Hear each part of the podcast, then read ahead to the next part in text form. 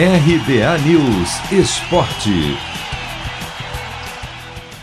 América vence o clássico contra o Cruzeiro por 1 a 0 pela quinta rodada do Campeonato Mineiro e segue na cola do líder Atlético. Agora o Galo tem 15 pontos, enquanto o Coelho aparece logo atrás com 12. O gol da vitória do América foi marcado pelo lateral Josefe, que ficou com a sobra após a bola desviar na defesa do Cruzeiro, num lançamento de Marcelo Toscano.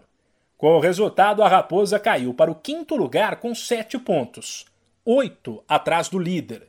O técnico do América, Lisca, comemorou não só o resultado, mas também a dedicação do time, que estava desgastado após o jogo de quinta-feira fora de casa contra o 13 da Paraíba pela Copa do Brasil. Analiso como uma grande vitória, mérito total dos jogadores que acreditaram na proposta do treinador. Então, realmente, não tivemos nenhum dia de treino, somente ontem, onde eu levei os jogadores para o campo, mas caminhando, né? Eu mostrei para ele a estratégia, os pontos que nós deveríamos neutralizar o Cruzeiro, onde a gente poderia jogar.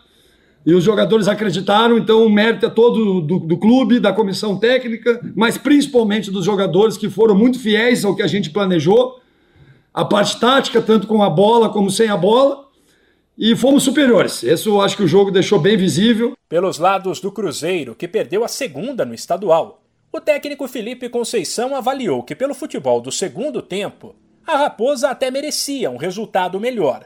Ele quer aproveitar a parada do campeonato a partir desta segunda para treinar mais e ajustar o time. Um primeiro tempo muito abaixo, e não foi uma estratégia nossa estar tá marcando tão baixo. Na verdade, o América nos empurrou para baixo. Nós não soubemos melhorar na, na marcação durante o primeiro tempo. E um segundo tempo melhor, melhor até do que o América e merecia inclusive o empate.